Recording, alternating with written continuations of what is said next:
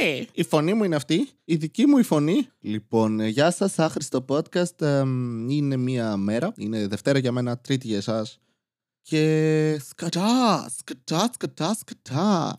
Ε, αυτό που ανοίγω το μικρόφωνο κάθε φορά, έχοντας στο μυαλό μου πέντε ιδέες και καταλήγω να μην λέω απολύτως τίποτα από αυτές τις ιδέες, και μετά τελειώνει το επεισόδιο και έχω αυτό το αίσθημα έλλειψης ολοκλήρωσης. Αυτό που έχει κάθε κοπέλα που κάνει σεξ μαζί μου εννοώ. Cue the music! Μία φορά και έναν καιρό Ζούσε ένας νέος με φευγαλαίο μυαλό Δίπλα στο λιμάνι του Θερμαϊκού Μιλούσε στις ψυχές του λαού η κομμόδια του βρισκόταν παντού και οργάνων open mic σαν μεγάλος γκουρού. Πήρες και τσίπς δεν έτρωγε ποτέ γιατί νόμιζε ότι είχε θέμα με τη λακτόζη. Ήταν τότε που αποφάσισε ότι πρέπει να ακουστεί από τη μία μεριά της χώρας ως την άλλη. Μάζεψε εξοπλισμό και το πιο σημαντικό ξεκίνησε το άχρηστο podcast. Ξεκίνησε το άχρηστο podcast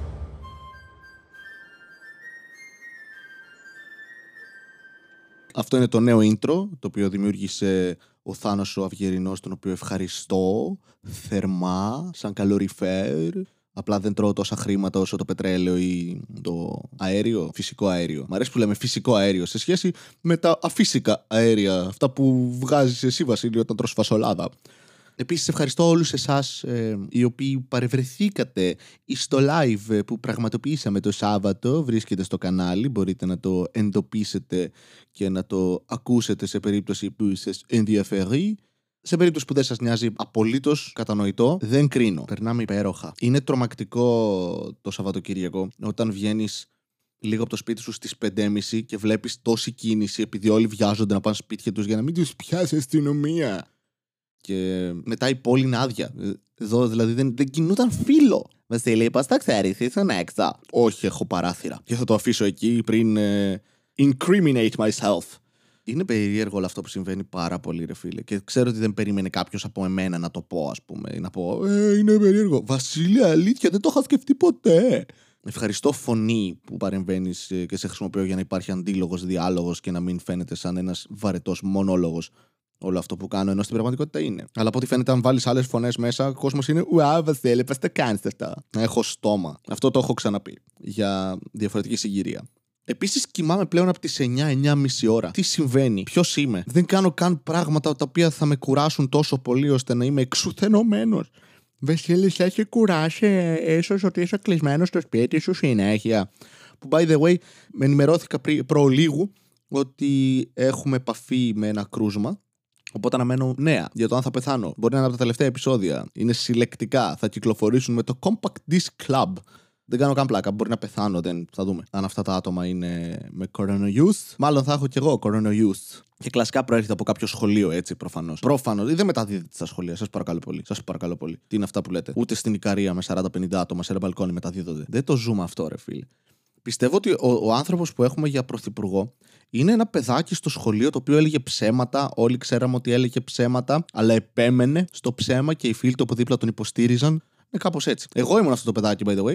Δεν με υποστήριζαν οι φίλοι μου. Και γι' αυτό δεν είμαι πρωθυπουργός. Είναι ο μόνος λόγος. Αυτός και επειδή ο πατέρας μου δεν ήταν προδότης. Που οδήγησε σε διάφορα πράγματα. Τέλος πάντων, ας σταματήσουμε την ε, πολιτική κριτική με έλλειψη γνώσης η οποία με διακατέχει. Και ας συνεχίσουμε με πιο καταθλιπτικό μοτίβο και διάθεση.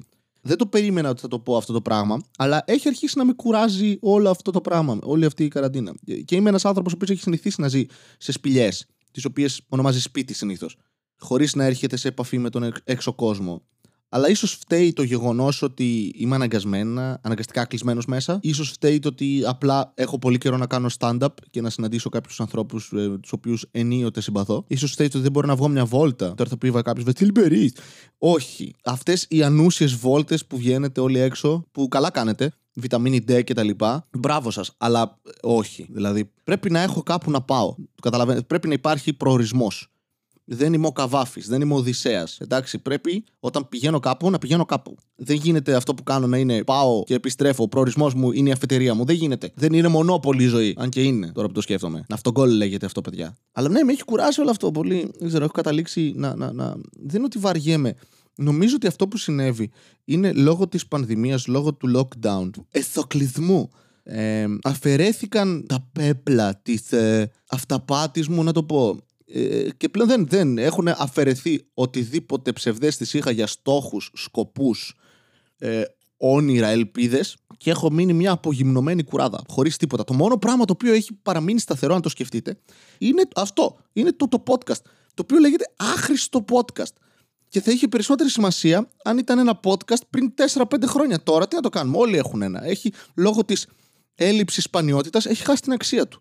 Η οποία ήταν 0, αλλά τώρα είναι υπό του 0. Φανταστείτε δηλαδή, είναι σχεδόν κατάντια. Οπότε απλά κάθομαι και είμαι. Αυτά. Νιώθω σαν, σαν παππούς. Δεν ξέρω πώς νιώθει. Αλλά νιώθω σαν παππούς, ο οποίος συχαίνεται κάθε επιλογή που έχει κάνει στη ζωή του, αλλά δεν θα το παραδεχτεί ποτέ και το βγάζει σε όλους τους ανθρώπους γύρω του. Είναι αυτός που παίρνει τηλέφωνο για να, στην αστυνομία για να δώσει τους γείτονες οι οποίοι κάνουν λίγο πιο δυνατά σεξ.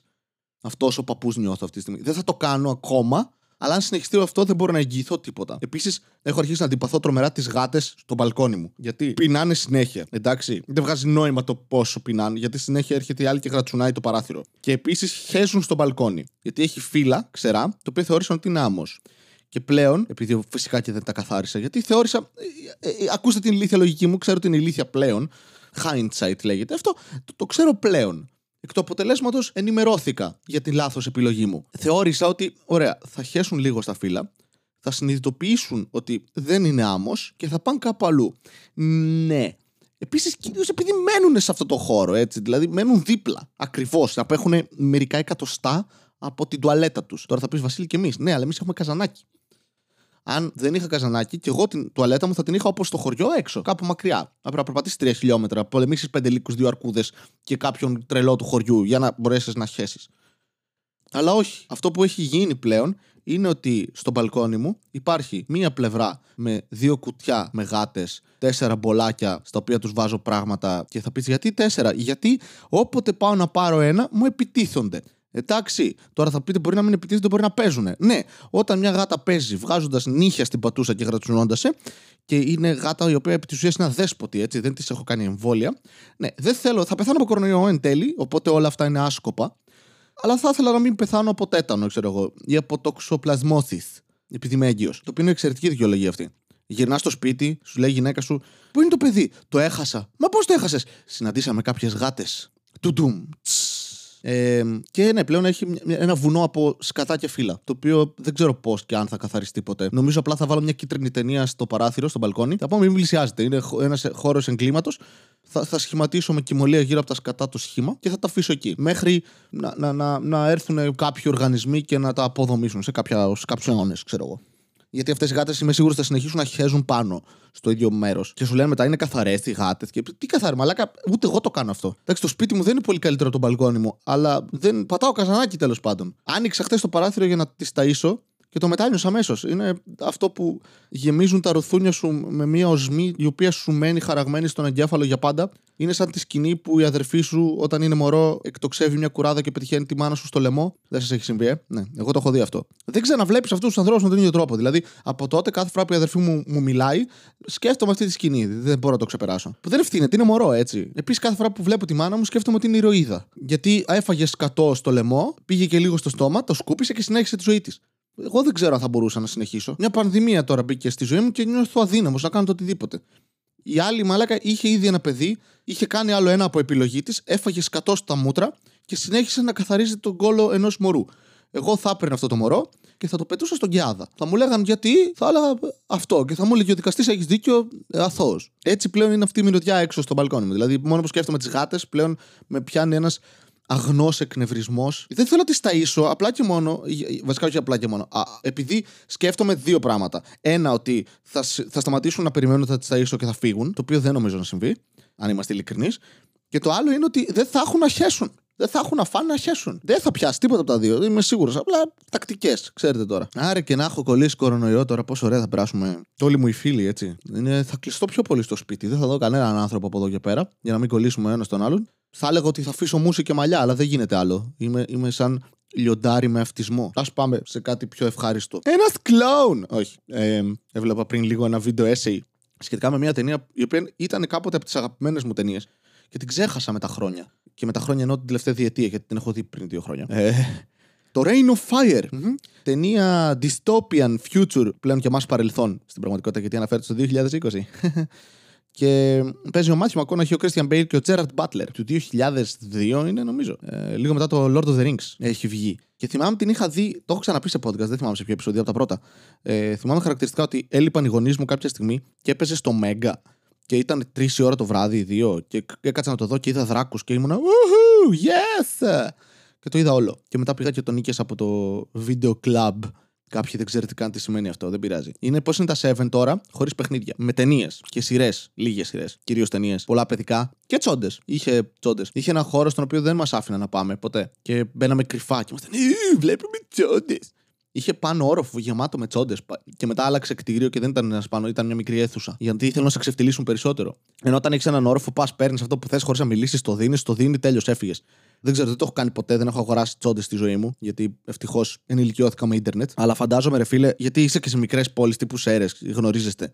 Και πλέον ξέρεις ποιος βλέπει τι τσόντες. Έχεις τρομερή δύναμη στα χέρια σου όταν είχες ένα βίντεο κλαμπ στην επαρχία. Έχω πλατιάσει άπειρα, δεν ήταν αυτό το θέμα, αλλά θα συνεχίσω γιατί μου αρέσει η ιδέα. Να έχεις έναν όροφο με ερωτικές ταινίες σου δίνει τρομερή ισχύ γιατί ξέρεις τι κανονικές ταινίες βλέπει κάποιος, ποιες ταινίες χρησιμοποιεί ως δικαιολογία για να μπει στο βίντεο club, ώστε εν τέλει να ανέβεις στον πάνω όροφο και να πάρει τσόντες.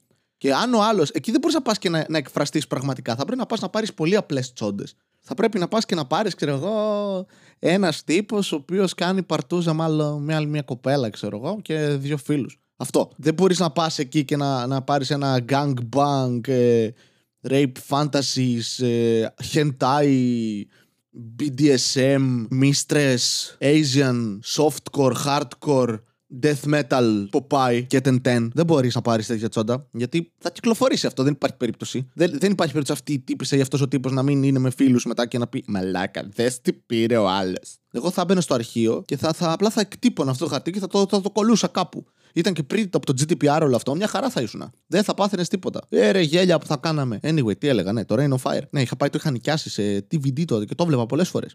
Ήταν η πρώτη ταινία που είδα τον Christian Bale, νομίζω, πριν γίνει γνωστός. Τον Gerard Butler, λίγο πριν γίνει γνωστός. Και τον Matthew McConaughey, ο οποίος ήταν σχετικά γνωστός, αλλά δεν ήταν ακόμη σε αυτό το οσκαρικό βεληνικέ που έπαιξε μετά από τον Dallas Buyers Club και πιο και καλά σοβαρές ταινίες με το True Detective, που δεν έκανε απλά τίποτα. Απλά μιλούσε λίγο πιο βαριά, νομίζω. Αυτές ήταν οι υποκριτικές του ικανότητες. Παραδόξως, την έχουν κράξει όλη αυτή η ταινία. Πήγε άπατη στο box office. Άπατη. Ρε, δεν την ξέρει κανένας. Και όταν την είδαμε, γιατί δεν την ξέρω αυτή την ταινία. Και γερνάει καλά αυτή η ταινία για τον πολύ απλό λόγο ότι παίζουν μέσα τρεις ηθοποιοί, οι οποίοι μετά ήταν, θεωρήθηκαν πρωτοκλασάτη της γενιάς τους. Παίζει και ο μικρός Τζόφρι, ξέρω εγώ, από το Lord, από το Lord of the Rings. Αυτό. Wow, you.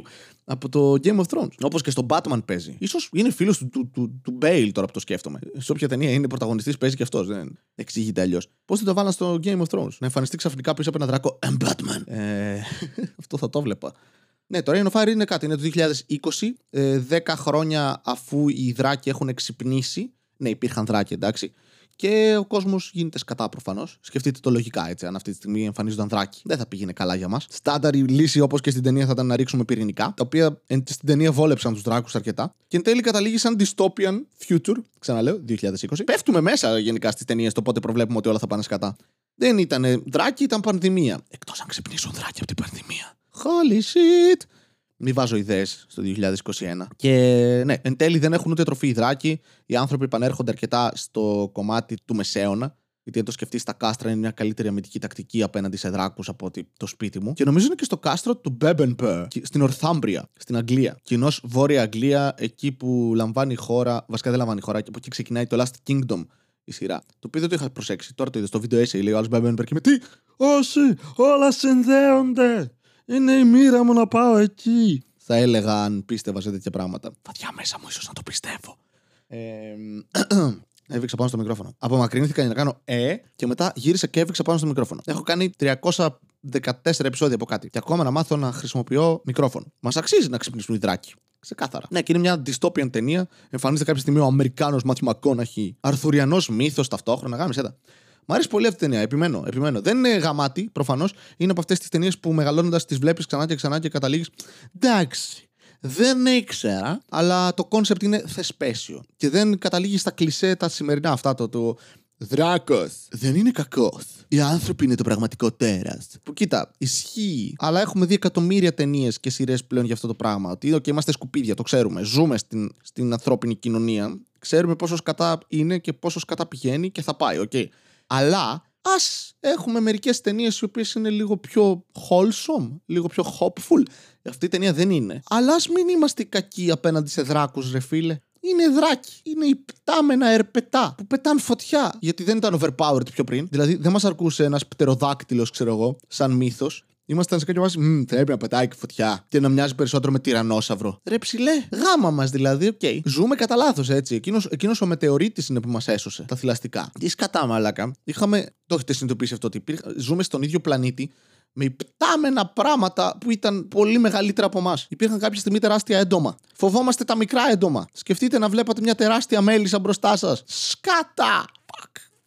Αλλά σκεφτείτε πόσο μέλι θα παρήγαγε. Θα άξιζε το ρίσκος για κανένα αποστηλό.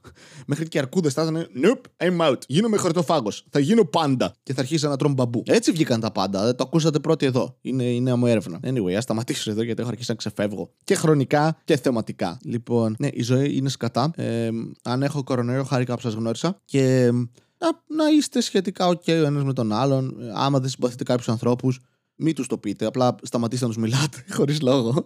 να, μην, να μην του μάθουν ποτέ. Απλά να νομίζουν ότι έκαναν κάτι λάθος, μήπως και ε, επανεξετάσουν τους εαυτούς τους και γίνουν καλύτεροι άνθρωποι.